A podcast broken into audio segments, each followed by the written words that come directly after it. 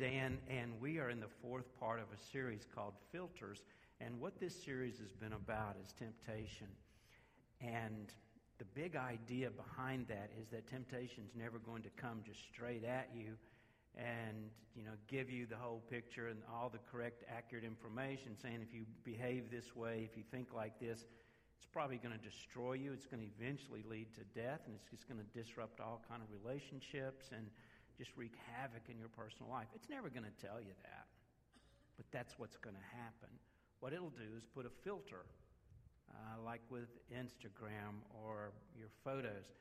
Uh, it's going to disguise that so that you don't really get that idea and that you'll kind of buy into it a little more easily. So, what this whole series has been about is kind of coming against that and giving us some tools and some scripture and helping us understand not only how destructive temptation can really be in our personal lives and the lives of the people around us, but how to resist that and how to be victorious. Maybe for some of you, and some of you have shared with me, that you are getting victory over some of these troubled areas in your life for the first time in a long, long time, or the first time ever. So I hope that God continues that process in you. And I just wanted those of you who are maybe guests today and didn't understand, like, where are we? Well, you're almost at the tail end. In fact, we had um, originally designed this series to stop with this message today. Uh, but we're going to continue next week with one more idea that I really want you to grasp that hopefully will kind of pull all this together. Because really, what this is, it's not a series of messages so much as it is just one message that's been divided up into sections or different sessions so you to get the idea from. And there's a scripture that I was really pulled to from the very beginning when we started thinking about this, and, and I looked at this. Uh, I've always thought that Romans was just one of the most powerful, if not the most powerful book in the New Testament. And that's really hard to say, isn't it? I mean, you, you think, well, they're all in there and it's really all the same thing. But, um, but that, wow, there's something about this book. And it was the first book that I began to read as a new believer. I was about 19 years old. And I didn't understand so much. I would read this and go, I don't get at all what this guy's talking about. And but the the upside of that, the cool thing about that is that it pushed me to figure it out. And so that's where my theology began to develop and things I began to understand about grace and began to understand about the gospel. Uh, so here's the scripture. This is really, really good scripture. And before I read it with you, I just want to give you a heads up that there is so much packed into these 10 little verses that we're going to read that there's no way that I can develop and expose everything that's there. Uh, I, we could do a whole series probably just on that one because it's just it's just packed uh, it, with a lot of truth and a lot of substance there. So, what I'm going to highlight today and to try to pull out of that are the ideas or the themes that I see, the words that are relevant to what we've been talking about. This whole thing of filters, the whole thing about temptation. So, I'm going to miss some things, and as you're reading that scripture, you're going to think, wow, I can't believe that he didn't do an exposition on that, you know, part of that scripture, or this is such a big truth that's, that's tucked away in there, and he didn't talk about that. Well, I'm going to try to limit myself to that. Otherwise, the Methodists are going to beat us to the restaurant, okay? So, see what a gracious pastor I am. Um, and here's the one other thing I'm going to encourage you to do. I'm not kidding myself. I know that as we, anytime, but particularly even during this series, you're probably going to forget about 90% of everything I say, and I totally understand that. However, uh, the most powerful part is the scripture. So I'm going to encourage you to go back this afternoon, this evening, tomorrow morning, and reread, particularly the scripture we're going to start with, but any of the scriptures that catch your attention, that kind of get caught in your soul today, and just read that. What I've done with this one, and, and I got this advice a long time ago from a guy much, much wiser than me. He said, Before you ever look at a commentary and do a word study or anything else, he said, Read it again. Read it again. I said, How many times should I read it? Because the way I'm kind of an impatient, I want to read it and go, Okay, got it, and just run to the next thing and just kind of jump ahead. he said you should read it at least five times slowly before you ever pick up anything else. And what I'm finding is that God, the Holy Spirit, exposes the truth of His Word simply in reading and kind of letting that soak in deeper and deeper in, into our hearts. So that's my challenge to you. It's okay if you forget a lot of what I say, even though I'm going to say some pretty brilliant things. If you forget, uh, just go back and read the scripture, and, and, and the Holy Spirit will teach you. So here we go. You ready? Let's, let's read from Romans chapter 5, uh, the first 10 verses. Therefore, and the, you know, Dr. Rogers used to always say, whenever you see a therefore in Scripture, look and see what it's there for. So, to understand, he's kind of picking up in the middle of an idea. You're going to go back and read that whole fourth chapter, okay? And you can do that on your own as well. Uh, but he just talked about the gospel and the difference between the law and how powerless and hindering it was. And then he jumps to this idea of, but under grace, through the blood of Jesus, something brand new and powerful has happened in our lives. So he said, therefore, since we have been justified by faith, we have peace with God through our Lord Jesus Christ. Through him, we have also obtained access by faith into this grace in which we stand, and we rejoice in hope of the glory of God. Not only that, but we rejoice in our sufferings, knowing that sufferings produces endurance, and endurance produces character, and character produces hope, and hope does not put us to shame. Because God's love has been poured into our hearts through the Holy Spirit who's been given to us. For while we were still weak, at the right time Christ died for the ungodly. For one will scarcely die for a righteous person, though perhaps for a good person one would dare even to die. But God shows his love for us in that while we were still sinners, Christ died for us. Since therefore we have now been justified by his blood, much more shall we be saved by him from the wrath of God. For if while we were enemies, we were reconciled to God by the death of his Son, much more now that we are reconciled shall we be saved by his life. More than that, we also rejoice in God through our Lord Jesus Christ, through whom we have now received reconciliation. Okay, let me just break this down and bring out some of the themes that seem to, to kind of just get my attention again and again, and that's relevant to what we're talking about in regards to temptation. In the very first verse, uh, he said that we have uh, been justified by faith. And I circled that word justified, and I thought, what is that for? Well, Justification is this powerful theme, and really, at the end of the day, that's what's happened to us. We have been justified. And now, whereas once, and he mentions in this passage, you know, we were sinners and we were separated from him, we didn't even know, uh, now we're justified. And it's just as if I'd never sinned. In fact, that word brings with it a couple of ideas, uh, and one is that the, the, the big thing behind that is that now I would be regarded as innocent. As innocent. Sometimes I listen to the things that my, here it comes, you ready? I'm going to mention my grandsons. It's obligatory. Uh, but they're so innocent, and they'll say things or ask questions, and you just kind of smile because you think, oh, they're so innocent. See, that's the state that God wants to return us to. Do you remember before the sin of Adam and Eve in the Garden of Eden, that their state of being, the context that they knew all of life and God and one another, was through the filter of innocence. And that was lost, it was destroyed and shredded when they chose to sin, and that was broken because the filter that the enemy put even there, that very first time, was the fact that only good stuff's going to happen to you if you'll go independent, if you'll go rogue and just leave God out of your life because He's withholding something from you, if you'll do this on your own, oh, it's going to be so good. And isn't that what He tells you? Isn't that what He tells me? So the idea is that, you know, well, I'll just do that. And what happened was that they lost their innocence.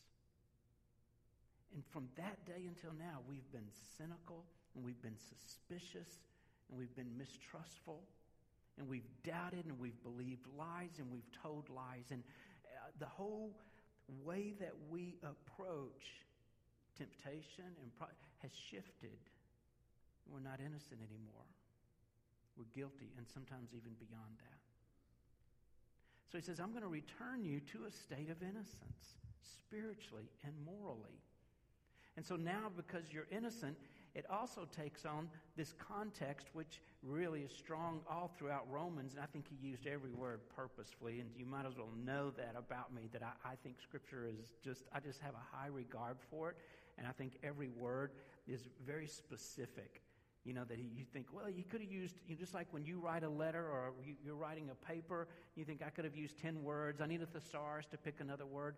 I think he chose each word because he wanted to express an idea uh, that was very uh, accurate in particular, and he could use the words. And there's no language I can think of that is a better vehicle for doing that than ancient Greek.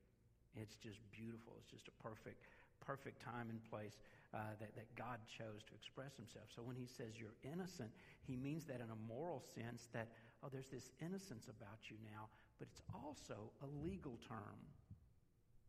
Now, the people around you or your own heart uh, may think, yeah, I'm, I'm not a very innocent person. I have sinned. I have so sinned, and I'm so guilty. And have you ever stood before?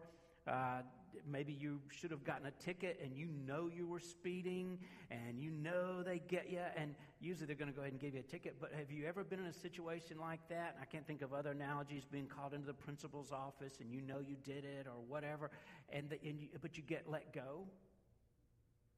Have you ever walked out of that office or see the, the officer pull around you and leave and you sit there and go, oh my goodness, I so should have gotten a ticket because I was guilty. And if I wasn't guilty this time, I've gotten away with it a hundred times before I ever got pulled over. Because I'm that guy that gets righteously indignant if I get pulled over, and I hadn't been pulled over in a long time, uh, long, long time. But you know, if you ever do, you know, get caught doing something, you think, but I didn't do it. You never mention the fact, but I have done it like every day of my life up until then. Or, you know, I, I, how many of you have never, you know, speed in your car? You know, um, one, two. And all these people who want to drive and they can't. And you, I don't even believe. So, most of us have done something we think we've gotten away with it. But what this scripture tells us is you're standing there before the judge and he, he bangs that gavel down and he says, Not guilty. You're like, I can't believe it. And you know, we're outraged when we see that happen, when we uh, think or we assume maybe it's a celebrity or somebody that the evidence is just stacked against them, and somehow, some way in our legal system, a person gets away with it. You ever hear that? Well, they got away with it. They were on some technicality or they did this and that. And we think, wow, that's outrageous. You know, it is outrageous because I know I'm guilty, but God, through Jesus, declares me innocent. I'll take that. So he said, Now you're innocent, I'm regarding you as innocent. And you're just like you were before the fall in Eden. And what that word means is righteous. That I am the righteousness of God in Christ. That's what Romans says in another place. So legally, I've been set free. And once you've been set free, they can't come back and say, ah, we're going to redo it. No, because you're justified. And one of the beautiful things about that, that word is that it's an aorist participle. Whoo, did a chill just go up your spine when I said that? I know it thrills people, but what that means is we have been justified and we're still being regarded as innocent. No matter what you did yesterday, no matter what you did last night, no matter what you're going to do tomorrow, you see, your righteousness before God is not dependent on your behavior, it's on His grace. So every time He looks at you, no matter what just happened, He says, innocent again and again and again and again. That's so powerful and that's a beautiful thing. Now, in verse 2, I love the fact that he says we have access to him and to this innocence through grace, that we have access to, to God. And this really is a word that means admission or to bring near to. Uh, and it was used in that context, in that day, of that moment when maybe you finally got an audience with the king or the queen and you're standing there before some monarch and you are introduced. And, you know, they say, Dan Riley is here to see the king.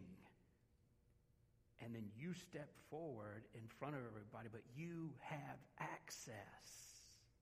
Access uh, to, to, the king. That's what this word uh, literally meant several years ago, Kathy and I had a niece. We still have a niece, uh, but she's a, actually an attorney and a judge. She's uh, one of she's a circuit judge uh, in in Mississippi, and um, but at that time she worked at the not the White House but the Capitol building, and so we were there, and she said I can get you like a backstage pass, like a tour uh, that nobody else gets. So I took thought that maybe I should dress a little nicer, you know, just in case. I didn't know where we are going. So we got there, and there's this long line to, to get in uh, to, you know, all these buildings like, you know, all of us have been. Well, some people come back and they, they find us, they, they get us, and then they walk us past that whole line of people. And everybody's looking at us like, who are they? So I'm trying to look important. You know, I'm trying to look like, yeah, kind of a dignitary. Yeah, we're just see you ordinary people, you know. Um, and we walk past them and we go in, and then we got to go into offices and we got to go to the floor of the Senate, and uh, we just got to do all these cool things because of her. They didn't know me. They didn't know Cat. We're just, you know, um, and can you see me doing that and trying to appear as if I'm somebody? And I'm walking around, I'm tr- trying my best not to embarrass you. And I'm like, hey, I'm Dan from Knoxville, Tennessee. Whoo, go Vols! You know? And they're like, who let him in? And they go, well, because he knows her and she knows. You see, the reason we're in this place of grace is because I know Jesus. And he has given me a backstage pass. And I have access now to God the Father through Jesus. It's not about me. It's all about what He's done. And you have access now to grace and to the Lord. He also says in that same verse that we're standing in grace. That we're standing in grace. And immediately I got this mental picture, you know, of standing. You ever, you know, you've stood in something like water or whatever it is. It's a different environment than maybe what you're used to. And that now God, I stand in that grace. That's where I am. I'm standing in grace, and God's attitude toward us is now one of favor. That His joy and His beauty and His pleasure is turned toward me and turned toward you. And I really want you to get that, that you don't have to do anything anymore to try to prove that you're worthy of love. And maybe you grew up doing that in some environment. Maybe it was with your parents or whoever it was that raised you, and you just weren't sure. And so you're always trying to please somebody and to get them to like you, whether it's a sibling or a teacher or a coach or a parent or a friend. And I can't tell you how many hoops I've jumped through, particularly with friends, doing things that they wanted me to do and going along so that I'd be accepted by them. And there's a lot of pressure, and some of you will face temptation, and you'll get yourself into situations you should never be in. And what's behind it is not so much that behavior. And there's things I would do with some of my buddies, and I think, I really don't even want to be doing this. This is not that fun. I'm not even attracted or compelled to do this, but I'm not going to not do it. Why? Because of them. I don't want to be shamed in front of my friends.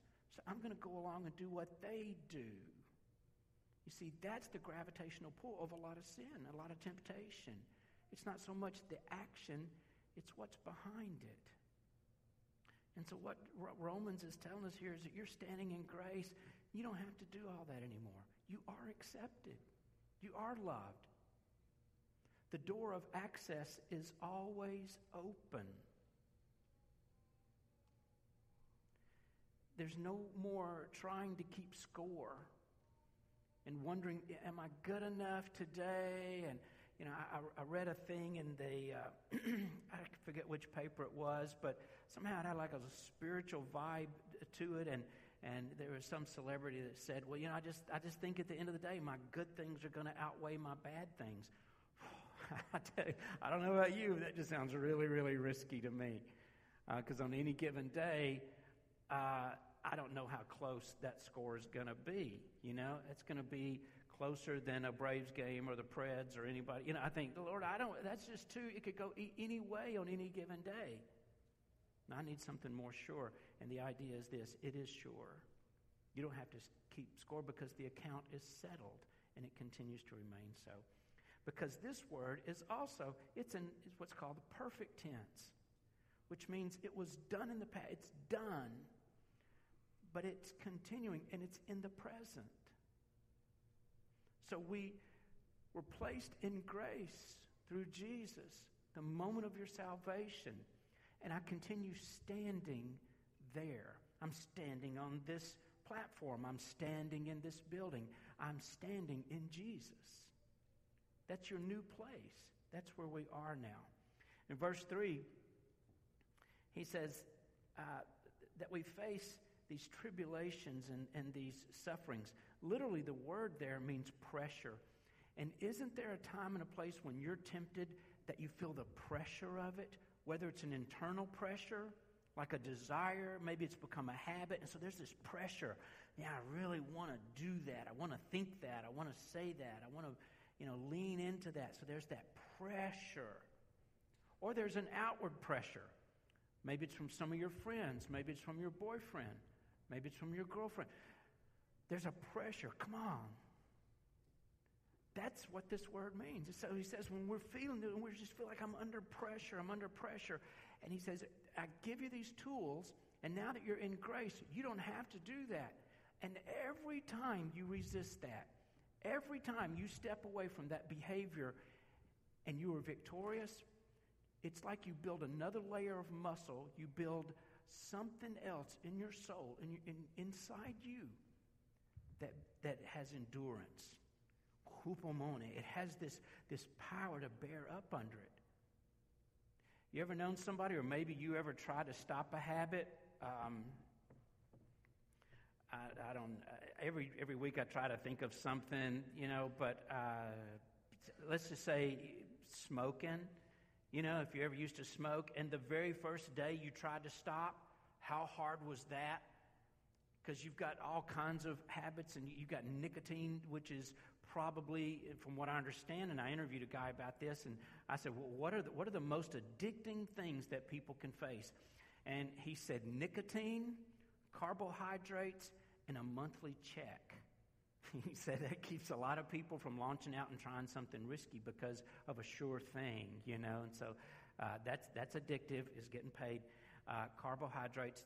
That's always there for me and then nicotine. So whatever it is your addiction is, whatever it is that you're, you're pulled into, and you think, wow, it's got such, but the, the, the you step away and you think, I'm never going to be able to quit this.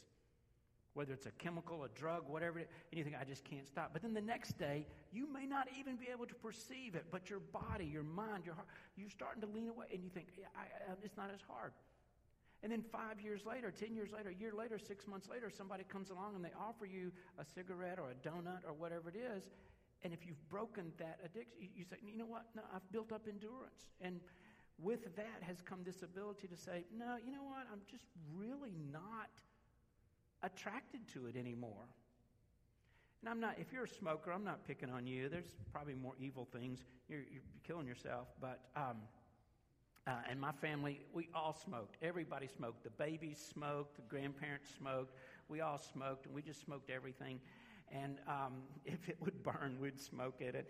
And, so we, so we, we, we, were doing that, and I was totally oblivious to it. Anybody ever grow up in a home where there's was, there's a lot of that? I didn't know.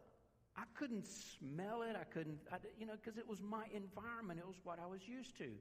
Now then, I quit and got away from that, and I moved into like a non-smoking environment, you know, and and so I would go back to visit my family, and I could smell it. And I thought, isn't that funny? I never could smell it before. And it's funny that we would go for Christmas to visit my parents, and we'd get out of the car, and we'd make our, our children will remember this. Uh, we'd, we'd make them take their coats off. And throw them in the trunk. And so we would all come in, and my family would always think that's so funny that y'all are so, you know, is it just really hot in Knoxville? Because you never wear coats. Yeah, we're fine, we're good. yeah, it's just hot. No, it's because the clothes you could wash, but the coats we had to take to the dry cleaner. That would be so expensive. So we would leave those kind of things in the car because now we could, now I could smell it. Because you see, when I step outside of it, I have a different point of view and a reference, and I'm more attuned to it. And there are things that you think, I can't get past that, I don't even know about that. When you step away from it, you know, whether it's sugar, whether it's nicotine, whether it's whatever it is, you're going to build up an endurance and a strength that you didn't know you had. And you won't have that need anymore. And when you are in that place, that's called character. And he says, through this pressure, you build up endurance and you take on a new character, and with that comes hope. You have hope, this confidence that something good and beautiful could happen. And, and you may be at a place of helplessness or of hopelessness. And you may have stepped into this room this morning and go, You're talking to somebody else. You're not talking to me because I can't ever do this or I'll never be able to do that or I'll. You see, you're going to get to a place where you think, I can't, but I have hope now.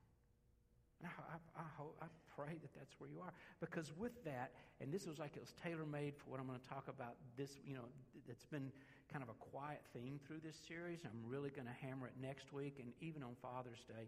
That I have a message just for fathers, just for parents. So I hope you get your dads here. I hope if you're a dad, you come. And if you're not a dad, you still got to come, okay? Because then you can listen to this about your father and then you can refer to it. You can take lots of notes and go, yeah, but Dan said you're supposed to be doing it this way. That'll be, yeah, so you just got a ticket. Now, um, here's what he says. And with that, there's no shame. I got to tell you, I've read past this so many times. Uh, in verse 3, uh, produces hope, and hope does not put us to shame. I've kind of read right over that and not understood how powerful shame is of our lives. He says, I'm going to take that out, and you're not going to make decisions and take actions based on shame anymore.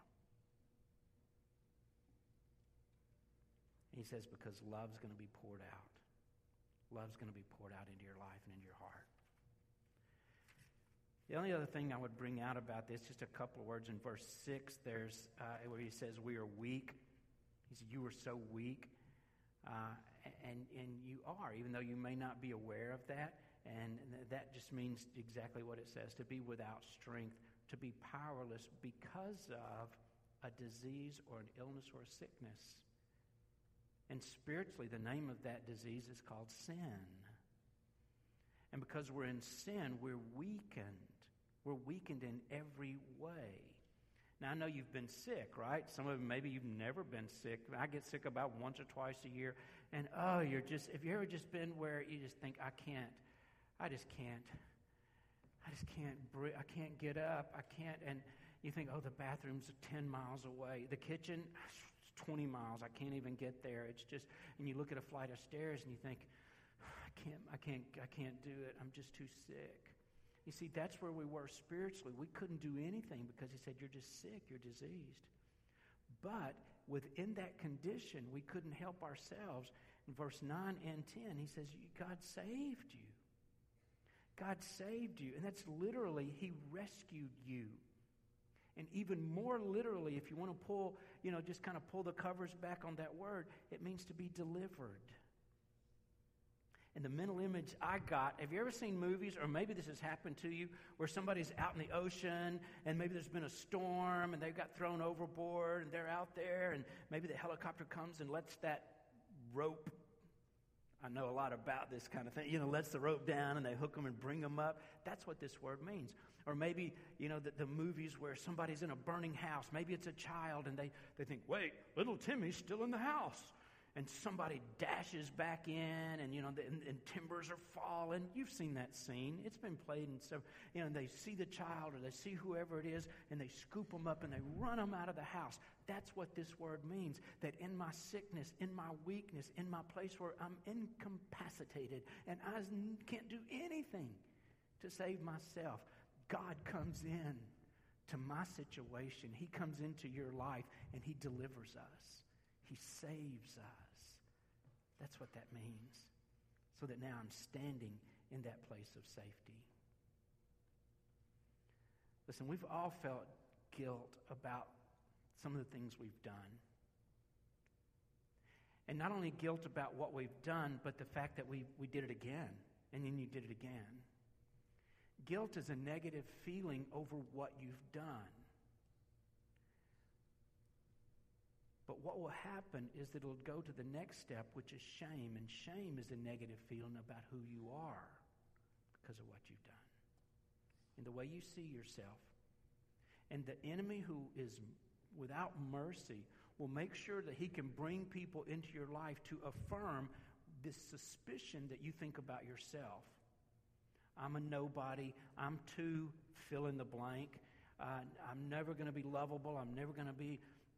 Whatever lie it is that he whispers to you, he's going to make sure that there are voices who will echo that and say things and probably said it before you ever even got to kindergarten or first grade. And some of you are 40, 50, 60 years old, and you can remember words some of you just high schoolers or college students, but you remember words you heard all the way back when you were four, five, six, seven years old because it affirms something negative you thought about yourself. That's shame. That's shame. I was talking with a friend yesterday. He's 86 years old and he began to talk about his usefulness in the kingdom of the Lord. And he began to talk about, Is God done with me yet? And he began to, and as I listened to him, I said, Stop. I said, I need you to, I need you to know something. Do you think because you're old, the enemy's going to have mercy on you? He's going to leave you alone. He's going to say, Well, look, they're so old. I'm just, I'm not going to mess with them. I'm not going to hurt their feelings. Or do you think he would have mercy on a little child and think, oh, don't, don't, let them hear that. Don't let them, you know, and, and sometimes you, you, you, see things that you think, oh, that was cruel. And maybe you heard things on the playground or from somebody who just hurt you so much and you think, I was just five years old. How could you hurt a child like that? Because he is relentless in his hatred of you. And I told my friend, I said, listen, you are listening to the liar and you're one of my heroes. And I need you to speak truth into my life, not believe something you know is not true. Stop. Just stop it. And I just talked to him like he was my child. And I said, You stop that because you know the truth. And he said, I, I, I do. You see, we need to remind, we need to hold one another accountable. We need to remind each other of truth. I'm okay if you feel guilty. If you confess something, maybe to one another, to a trusted person, or uh, to the Lord, and say, I just need to confess, I did this and I just feel awful about it, that's pretty healthy. But if you say, I did this, I am terrible, I am an awful person, you're believing something that's not true. Because guilt says, I have done bad things, shame says, I am bad. Proverbs 14 12 says this there is a way that appears to be right, but in the end, it leads to death. Your sin, my sin, is so destructive, it is so toxic, it will lead to death. I was talking to some of the singers this morning over here. I'll just call them out. And they were saying, Well, I'm so glad you, you don't want to drink out of styrofoam because all that plastic melts and it gets in your body. And I said, What? I've been drinking that my whole life. How long have I got? And they just looked at me pitifully, like, probably not very long. You don't look good.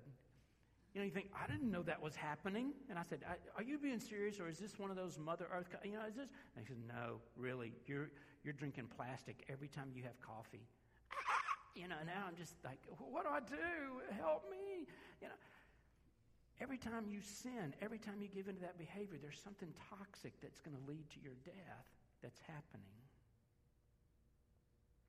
2 Corinthians 5:17 says, however, you are a new creation. You can circle that word new. You're something different. You're something fresh.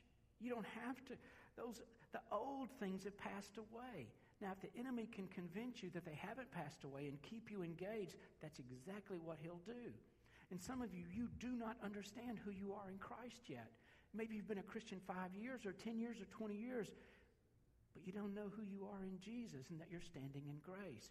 You still think it's about you. You still think it's about how good you can be today.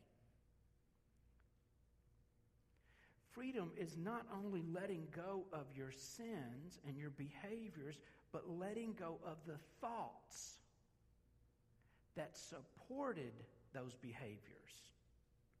Whatever it is really that's driving you to do that.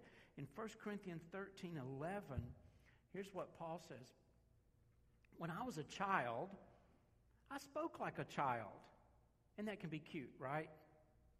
I mean, our kids talk in a certain way, and so we imitate that, and we end up saying things the way they say it because it's cute. Well, it's not so cute when you get grown and you're still saying that. When I was a child, I spoke like a child. I thought like a child. When people said words to me, I thought I perceived that like, like a child would do. And you let it get all the way down into your heart. He said, I reasoned like a child. I figured it out and thought, I must not be good. I'm, I must not be lovable. I must not, there's something about me that's different than everybody else. I reasoned like a child. But listen, I want you to get this last part. When you became a full grown man in Christ, when you became a grown woman, we give up childish things. And I think we've read that scripture so many times and we've thought about it as immaturity and yeah, I don't do that. I don't I don't play with trucks or cars or you know because you know I don't do that anymore because I'm not a kid. I am not interested in that. It's also something different. You give up childish ways in the way that you think about yourself, the way that you understand the Lord, and the way that you see what you do. Let go of the childish things. One of those childish things is this, and I have to admit, this is a struggle for all of us. The Bible mentions fear 336 times in Scripture. You kind of get the feeling that maybe that's just a part of our life, and that, that even the Bible recognizes and God understands that fear is a factor in our human condition. But 2 Timothy 1 7 says, says this if, For God gave us a spirit not of fear, but of power and of love. And catch this did, did you notice, or of self control? See, I always thought because here's fear, and I'm not, I'm not a person of fear anymore. I'm a person of power and of love. And I kind of leave off that last part. And because there's power coursing through me, because now love is the motivating uh, ingredient in my life so much more than shame was, that I can be self controlled. You see, some of you believe the lie that I can't be self controlled, I can't be self disciplined because that, yeah, you can, because He gives us a spirit of self discipline. And really, what that means is a, a person of a sound mind.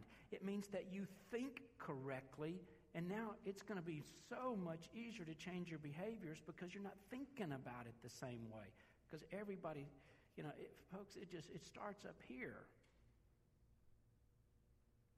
When I was a boy, uh, my mom had a necklace, and on it was something kind of familiar, and you've probably heard it at some point in your life. We call it the Serenity Prayer.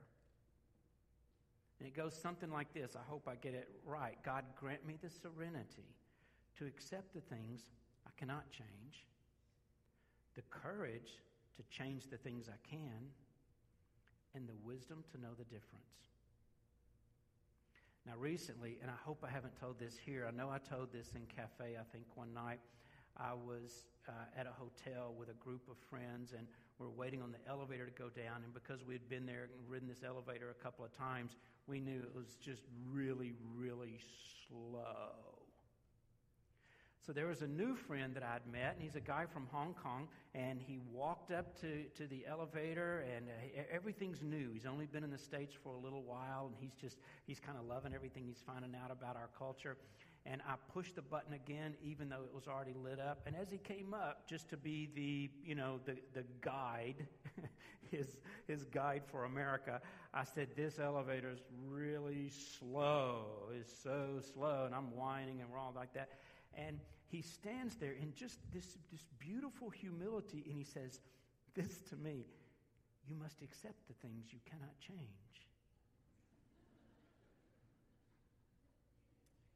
And he just smiled at me. And nobody said anything. There's like six of us standing there, and we all thought, You're going to use one of our slogans on us? He said, but before we could say anything, he said, I just heard this recently. He said, I'd never heard this in my whole life. And he quoted the serenity prayer. He said, That's so beautiful. And it's just, I'm just learning. I must accept the things I cannot change. I thought, well, I've heard it ever since I was a little boy. My mother had it on a necklace, but I didn't know it meant we were really supposed to do that. it was something to apply. And as I stood there, I thought, he's right. And you know, something kind of crazy, even though I've heard it since I was a kid, it didn't click with me until he we experienced that. And now there's so many times over the last couple of weeks that I get frustrated about something or I, and I just and I just stop. Whether it's a red light or something that's totally out of your control. I'm going to be late. I'm going to be, you know, this or this is going to happen or oh no, look at that. Just stop and, and I just stop and think. I must accept the things I cannot change. That's one of the things I can't change. That's out of my control. Gives you a lot of peace and frustration. There are some things you can't change, but there are some things you can. And the enemy will lie to you about which is which. Here's the truth whatever your temptation is, and I'm talking about the one that just keeps coming back, you can change. You can change. You can be victorious. That's the truth. 2 Corinthians 12 9 says, My grace is sufficient for you. It's not just a poem, it's not just to be put on coffee mugs or stationery or t shirts. His grace, there is sufficiency within that, even to overcome that temptation that you struggle with completely get the fact that not all of your developmental needs were met in your childhood. Not all of your emotional needs are perhaps even being met now in the relationships you're in. But you alone are responsible for what you do next. You can project blame. You can you know, feel sorry for yourself. You can go in all different kind of directions. But listen, we're big boys, we're big girls. You alone are responsible for what you do next. When you're triggered, when whatever that is that makes you fall back into thinking those old ways, maybe you're tired, maybe you're hungry, maybe you're discouraged, maybe you got your feelings hurt, uh, maybe somebody exploited you. I mean, there could just be all kind of situations that put you in that mood where you think, well, then, well, I'm just going to sin again, you know, and you feel justified or that you can rationalize that.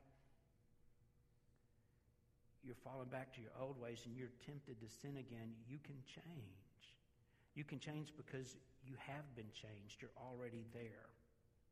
What's happened is that over time, your brain got hijacked and it's not going to immediately like the changes that you're making in your life. But as your attitude continues to, to go in a different direction and your behaviors and your habits are altered physically, emotionally, mentally, in every way, your brain's going to change too. It's actually going to create new pathways, new, you know, different neurological approaches to, to that. Now, I'm going to give you real quickly before we go just some ideas about how to begin that on a practical level, make some changes in your life. I'm not going to put them up here, and I'm going to go through them pretty quickly so you can either go back and listen to this, or you can write them down, or you can ignore them. Here's some things to think about. First of all, be conscious of God's presence in all things. He's there. And you know he sees he understands he's with you in that moment. It's not necessarily a bad thing or a thing to feel like ah uh, you know but be conscious that he's present. He's there. Secondly put god's will before your own. Instead of thinking i deserve this but well it's been a hard day or it's been you know it's been so long or yeah put god's will before yours. Thirdly and i mentioned this last week seek counsel. Seek accountability from another trusted soul, and only from people you have complete confidence and trust in. And then when you're faced with those old temptations, before you just think, I'm just going to give in to that, be patient and still for just a moment. I know it sounds simple, and you think, well, that won't work. Actually, it, it might. Before you take another bite, before you eat the entire bag, before whatever it is that's working for you, just stop and just be still for a minute and allow your heart and your brain and your spirit to catch up with that, that impulse. Recognize when a sinful thought has arisen in your mind and heart. Uh, when that comes up in your mind and you don't even you just begin to maybe you jump ahead and see yourself do you're starting to visualize doing that or the pleasure of it or whatever it is before you do that, just stop and, and, and just recognize it for what it is and maybe even say it out loud. Just say, say what it is. And be content with the circumstance that you're presently in. And I know that's difficult, and I know some of you in hard places, but find a place where you're content with the Lord and know that this isn't going to last forever. I wrote down honor and value other people because what you do affects uh, folks around you. Don't do things that just serve yourself. It's not about you. Another idea I had, because I see this particularly, I'm going to say in adolescence, but I see it in adults a lot too, is to not be silly or mocking or to make fun. Because I know my friends and I, we would laugh at sin we would laugh at the consequences of that and we would make jokes about it, and it made it easier to engage. It made it easier when you just make fun of something uh, or when you're, you know, just frivolous about it. So be careful and take it seriously. And the last thing I thought of is just to speak honestly to yourself. Don't lie to yourself. You've been lied to so much in your life by so many people and the enemy has just whispered to you again and again. Don't add another thing to that by you lying to yourself. At least you talk truth. At least you speak truth to yourself. At some point, you probably crossed the line between feeling guilty and feeling shame. Feeling bad about what you did and feeling bad about who you are. We're going to talk about that next week because I began to look through Scripture and I saw all these people uh, who, who, whose lives are recorded here who were operating and making decisions and lifestyle choices, I think, out of shame. And I think we do it too. Remember what Romans 5 says you are legally set free, you're spiritually innocent now. Verse 6 says, You're not weak anymore. Stop believing that. You're not weak anymore. You're well now. You are standing in grace and you are at peace with God. That's powerful. And if God says no to something, then He's got a good reason for it. He says no for a good reason. And temptation is just a subversion of His grace.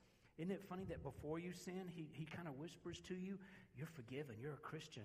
It's okay. He, it, this is under grace. But then after you've sinned, that same voice says, Can't believe you did that. You can't be forgiven. You've gone too far. Nobody does this but you. You are. It's the same voice. Beth Moore said this. She actually tweeted it on February 26th at 8:14 a.m. Wanderer, no matter how far you've roamed, how much you've done, how many you've hurt, how hopeless it seems, arise. Go to Jesus and begin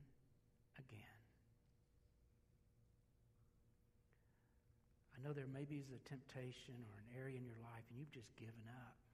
You don't even try anymore. Go to Jesus. Begin again. I'm going to ask you to do something different. Here's how we're going to wrap up today.